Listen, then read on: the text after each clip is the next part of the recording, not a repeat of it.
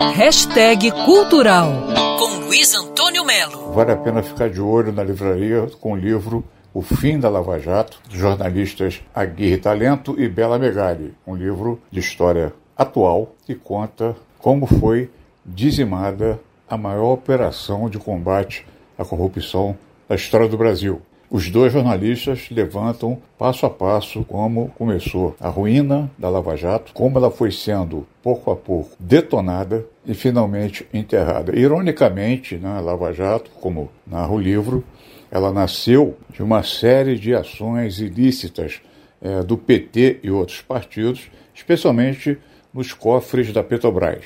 O juiz Sérgio Moro, então considerado um herói nacional, foi levantando ponto a ponto, várias pessoas confessaram, mais de 100 foram presos, quase 200 pessoas foram presas, a maioria absoluta admitindo né, que participou da roubalheira.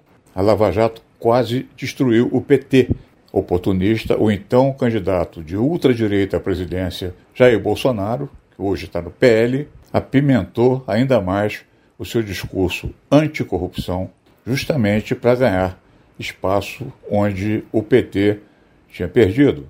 E foi graças à desgraça do PT que Jair Bolsonaro chegou ao top da pesquisa, que na verdade é resultado do desmérito do oponente e não do mérito dele, Bolsonaro, e ganhou a eleição em 2018. O livro do Aguirre Talento e da Bela Megali, O Fim da Lava Jato, ele detalha passo a passo porque os dois participaram ativamente de todo o processo. E o livro já é uma importante peça na história do Brasil. Sim, o Brasil teve a maior operação contra a corrupção do mundo, que foi destruída pelo seu mentor, Sérgio Moro, por seu maior beneficiário, que foi Jair Bolsonaro. Durma-se com uma bofetada dessas. Luiz Antônio Melo para Band News FM.